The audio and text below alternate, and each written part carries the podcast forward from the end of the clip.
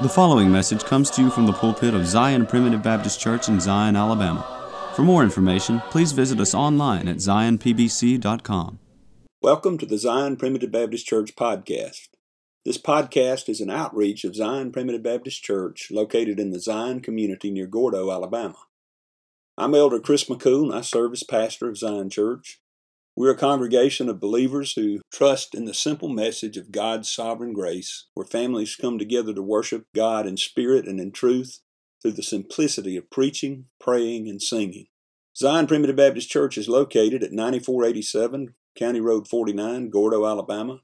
If you live in the Gordo area or if you are visiting in the area, please join us for worship. We meet every Sunday at 10:30 a.m. and 5 p.m. and on the first and third Wednesday evenings at 6:30 p.m. Yesterday, we began to look at Article 1 of the Articles of Faith of Zion Primitive Baptist Church. These articles, which were adopted in May of 1847, are still the Articles of Faith that we adhere to today.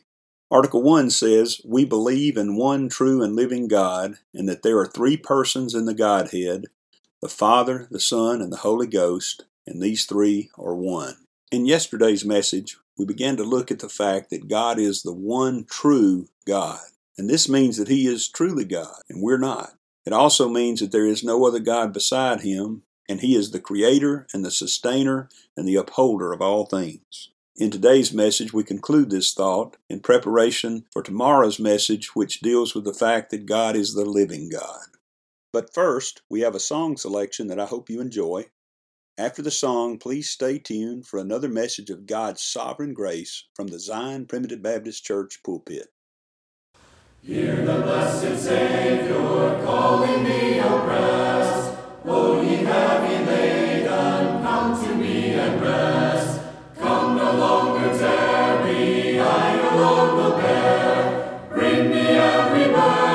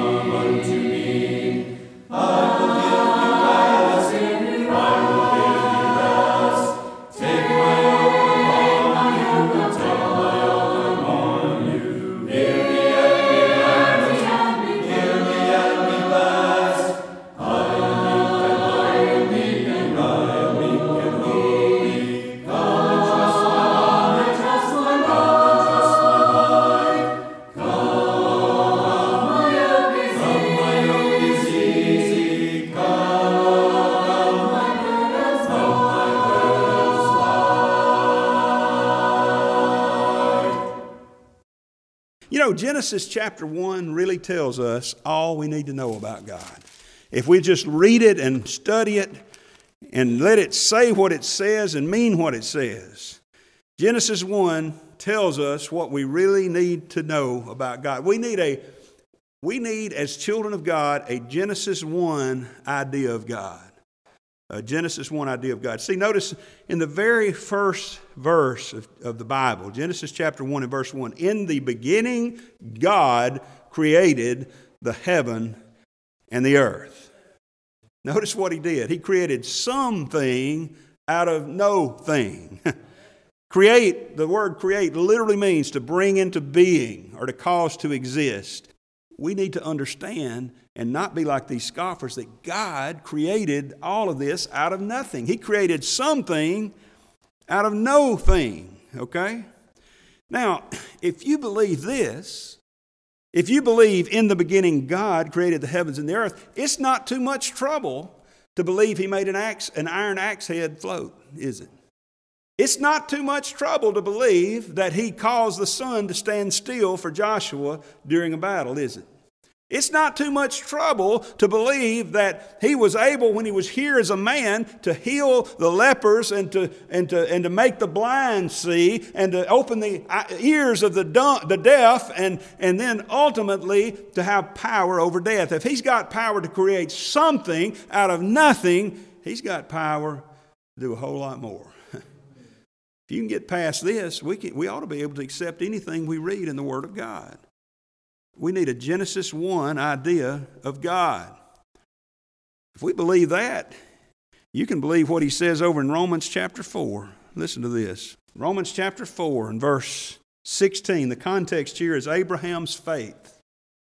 And he says in verse 16, Therefore it is of faith, that it might be by grace to the end the promise might be sure to all the seed. By the way, I believe that's a reference to the fact that the promise of God in salvation is sure. It's not chancy, it's not iffy, it is sure, and we ought to have faith to trust Him that our salvation is sure, not just to all those who might by chance hear the gospel and respond to it, but to all those who are His seed.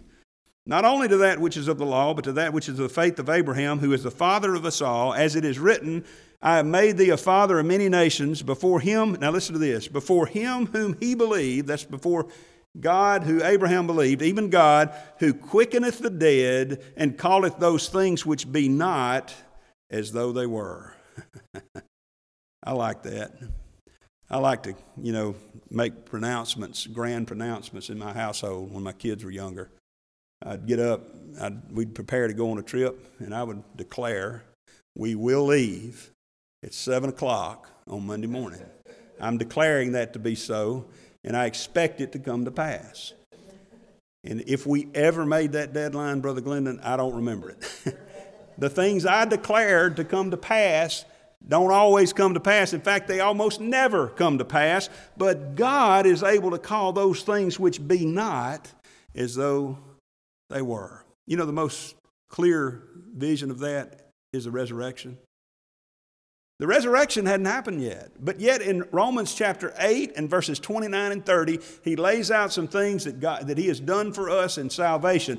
Whom he did foreknow, he also predestinated to be conformed to the image of his Son, that he might be the firstborn among many brethren. Moreover, whom he predestinated, past tense. Then he also called, past tense. That's the new birth there, I believe. We'll talk about that in a later message. Uh, moreover, whom he called, then he also justified. That's the death of Jesus on the cross. It's happened in the past. But now listen to this. Moreover, whom he justified, them he also glorified in the past. And, and, and I, I said it before, I'll say it again. You can look at me and tell I'm not glorified yet. I'll let you in on a little secret. I can look at you and tell you're not glorified yet, okay? But in the mind and purpose of God, it already has happened because it's so sure to happen because He's the God that can call those things which be not as though they were, just like He did in creation. We believe in creation, we can believe in God in every promise that He's made because He spoke it and it was so. Going back to Genesis 1, He spoke it and it was so. Look at verse 2, just continuing reading there in Genesis 1 and verse 2. Or we'll go back to verse 1. In the beginning, God created the heaven and the earth, and the earth was without form and void, and darkness was upon the face of the deep, and the Spirit of God moved upon the face of the waters. Now, listen to this. And God said, Let there be light, and there was light. God said, Let there be, and there was. And by the way, if you keep reading here, you're going to notice something interesting. There was light before there was a sun or a moon. He doesn't create the sun and the moon until over about the fourth day. God is able. God is able to say, let there be, and there will be. And, and you, don't, you can just read sometime in Genesis in the first chapter here in verse 7, 9, 11, 15, 24, and 30. There's a little phrase in there, and it was so. You know what happened? God said in verse 6, Let there be a firmament, firmament in the midst of the waters, and let it divide the waters from the waters. And down in verse 7, it says, God made the firmament. And he, and he says at the end of that, he says, And it was so. See, that's our God. He spoke it, and it was so. Let me tell you something, beloved. Our church, as I said, ought to have a big God view. Paul, the apostle, had a big God view. Over in Colossians chapter 1 and verse 16, Paul said, For by him were all things created that are in heaven and that are in earth, visible and invisible, whether they be thrones or dominions or principalities or powers. All things were created by him and for him, and he is before all things, and by him all things consist. There's too much in that verse to stop there for very long because we'd be here all day. He affirms the eternal nature of God, both in the future and from eternity past. He affirms the omnipotence of God. He affirms the fact that God is the creator. He says, By him were all things created that are in heaven or earth, and he names thrones and dominions and principalities. So when Nebuchadnezzar says, This is great Babylon that I've made, God says, Uh uh-uh. uh, I'm sorry. I'm sorry. You've been a part of it, but you're not the one who made it. He spoke. And it was so. Over in Hebrews chapter 1, I believe it is about verse 3, he says he upholds all things by the word of his power. You know, I think about that sometimes. I, have spent the last couple of months trying to organize stuff around the house. I've got all my tools now on the wall. I got all the stuff I've accumulated through nearly 30 years of marriage and stuff that I, I'd go out there to find Brother Roger and I couldn't find it, so I'd go buy me another one. Now I've got two or three of them, you know. And I've been, I've been trying to, trying to uphold all of that. I've been trying to get it all organized and keep it together. And even with all my organizational skills and all my efforts, I go out there the other day and the cats have knocked off one of my big tool holders, you know, and it's scattered everywhere. I can't even uphold a little thing by the word of my power.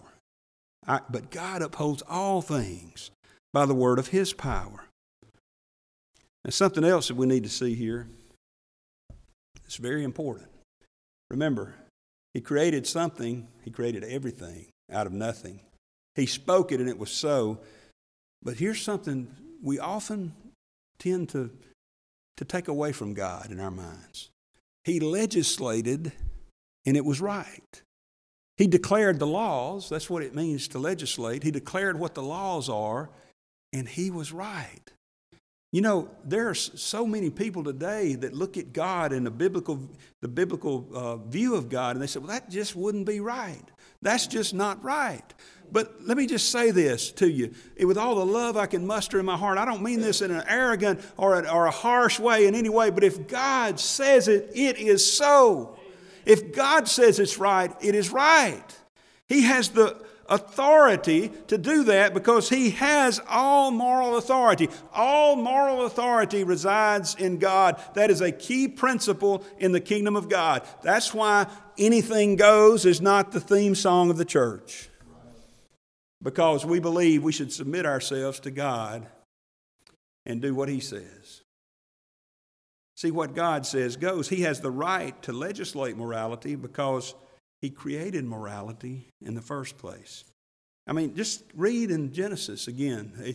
Every time he'd get through with the day, he'd say, God looked upon it and it was good. God, he, he saw, uh, he, he saw what he had done in verse 12, for example. He said, The earth brought forth grass and herb yielding seed. This was, this was the third day. It says, And God saw that it was good. And most importantly, over in the 31st verse, the very last verse of Genesis 1, it says, God saw everything that he had made. And behold, it was very good. It was very good. You know what he's talking about there? Not only is the creation itself in a state of perfection, but the order that he put, the order that he created there in the garden was very good. You know, this was after the creation of man. Do you know man in his original state was very good? Think about where we are today. Paul, who is probably one of the greatest men who ever lived, probably one of the most moral men that's ever lived, said, I'm just the chiefest of sinners. Oh, wretched man that I am, who shall deliver me from the body of this death? Adam didn't have to pray that. Adam had, in fact, Adam didn't have to pray at all. Adam got to walk with God and talk with God and fellowship with God in person because Adam, in his original state, was not tainted by sin. He had no sin nature. Oh, but by the time we get to the Apostle Paul, and oh, don't even talk about myself, don't even talk about me. What a wretched man I am very good has become very bad. But you see, what God says goes. He has the authority to declare what is right. He has the authority to declare what's right in nature. He said, What I've created, the way I've created it before Adam fell, is right. And over in the second chapter, notice that he also has the right and the authority to declare what is right in morality. Look at verse 15. And the Lord God took the man and put him into the Garden of Eden to dress it and to keep it. And the Lord God commanded the man, wait a minute. Where do you get off telling me what to do? Isn't that what we say? If I came up to you and commanded you to do something, what, even if it was the right thing to do, you'd probably tell me to go jump in the lake. Where does God's commanding here? What is this? What's this all about? Well, you remember, He's the God that made it all. He's the God that spoke it, and it was so. It is His creation, and we're told over there in Colossians that we read earlier that it was created by Him and for Him. The book of Revelations, we're told everything that was made was created for Him. See, we're His. You know what Paul said in one place, and I know he's talking about children of God particularly, but he said, he said, You're not your own. You're bought with a price. See, that's why God is able to command. That's why God has the authority to command us. And He commanded the man, saying, Of every tree of the garden thou mayest freely eat, but of the tree of the knowledge of good and evil thou shalt not eat of it, for in the day that thou eatest thereof thou shalt surely die. I want you to think about what was bound up in this one law that God gave the man the concept of gratitude. Oh, God, you created me. We've already will have read here that he has put Adam in charge of the garden. You know, have men throughout the ages of history have striven, Julius Caesar and others like him have striven to rule the known world. They want to be the ruler of the world. Adam was actually the ruler of the world. God put him in charge of the whole creation. He was located there in the garden, but all the creation answered to Adam. Adam had achieved what men have struggled to achieve ever since through wars and, and tortures and all kinds of problems. And yet, here, so in this law, God comes to him and says, Adam, here's what I don't want you to. Actually, he didn't do that. Something we need to remember. You know, the devil tried to focus on the negative, and he'll do that in your life, child of God. Oh, God won't let you. They don't have. They won't let you do this, and He won't let you. You're you're missing out on all the fun. But you know what God said? He didn't say, "Hey now, hey boy, don't you eat of this fruit." He said, "Adam, I want to show you every tree in the garden. It's all yours, buddy. It's all yours, my son. You can eat of every tree in the garden, just not this one over here." Just not, you know, I've, I've told you this before, but when I was in my teenage years and got to where I could start driving, mom and daddy let me drive. They let me go places. And I've been the same way with my kids. But Daddy would say, okay, now you can go to um, any place over there in, in Tuscaloosa you want to go to, but just stay away from the strip. Especially back then, it was a pretty rough place. Just stay away from the strip. But you can eat at Taco Casa. You can eat it. You can you can go out to eat it. Back then, Piccadilly's. Man, you can go to all these. You can go to the movies. You do, just don't go down to Gallette's on the strip. You know. Well, what did I hear? I didn't hear, oh man, Daddy's giving me all these options. That's so not. No, he's Daddy told me I better not go here. He's trying to keep me from something. that's that's where my mind went to. You see.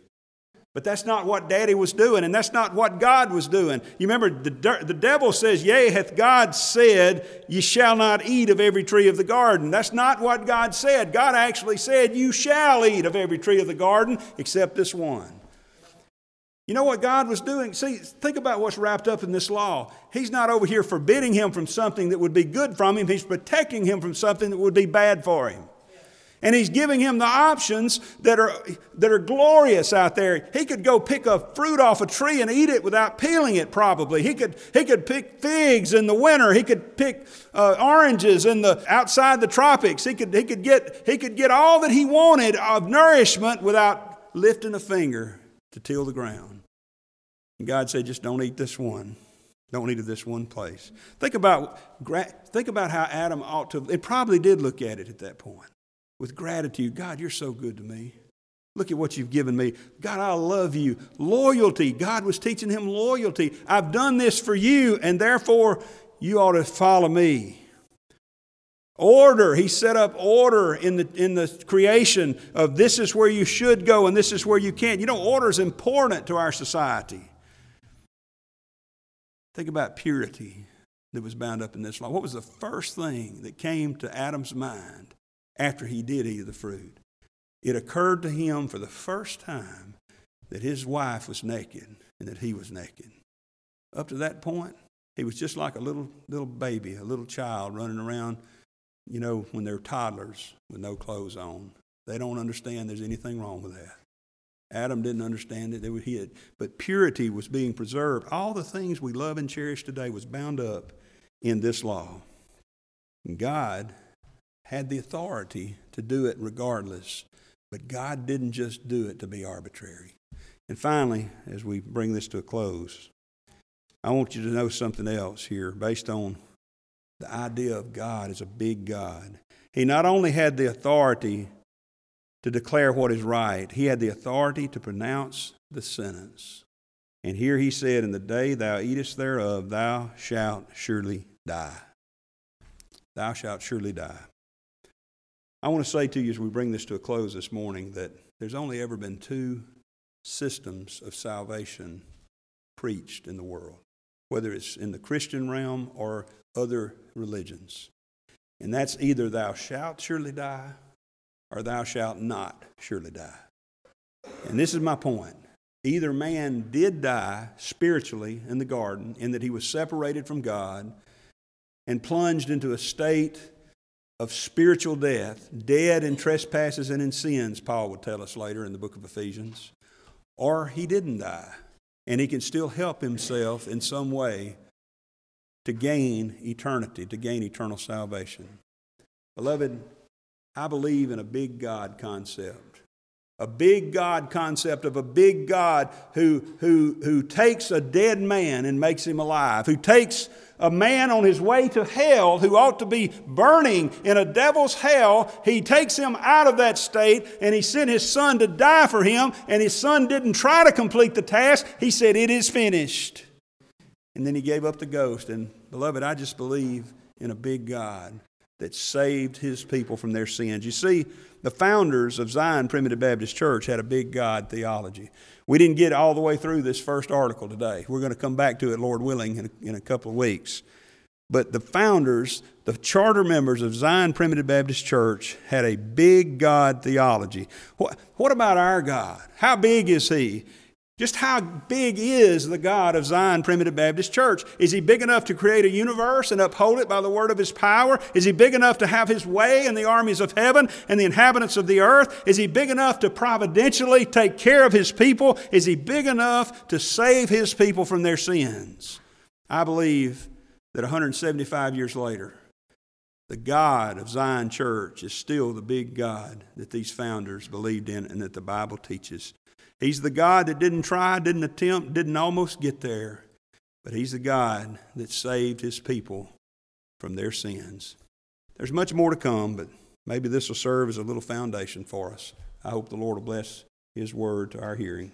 Thank you for joining us today on the Zion Primitive Baptist Church podcast. I hope the message has been uplifting and beneficial to you, and that the Lord will continue to bless you to grow in grace and knowledge of the truth. Join us again tomorrow for another message of God's sovereign grace. If you would like to subscribe to our website, please go to www.zionpbc.com and sign up for email updates. If you have any questions, please feel free to contact the church at zionpbc1847 at gmail.com that's Z-I-O-N-P-B-C-1847 at gmail.com. Or you can email me directly at jchrismccool at gmail.com. That's the letter J, C-H-R-I-S-M-C-C-O-O-L at gmail.com. Again, thank you for listening. May the Lord bless you is my prayer. We thank you for listening to today's message. For more information, please visit us online at zionpbc.com.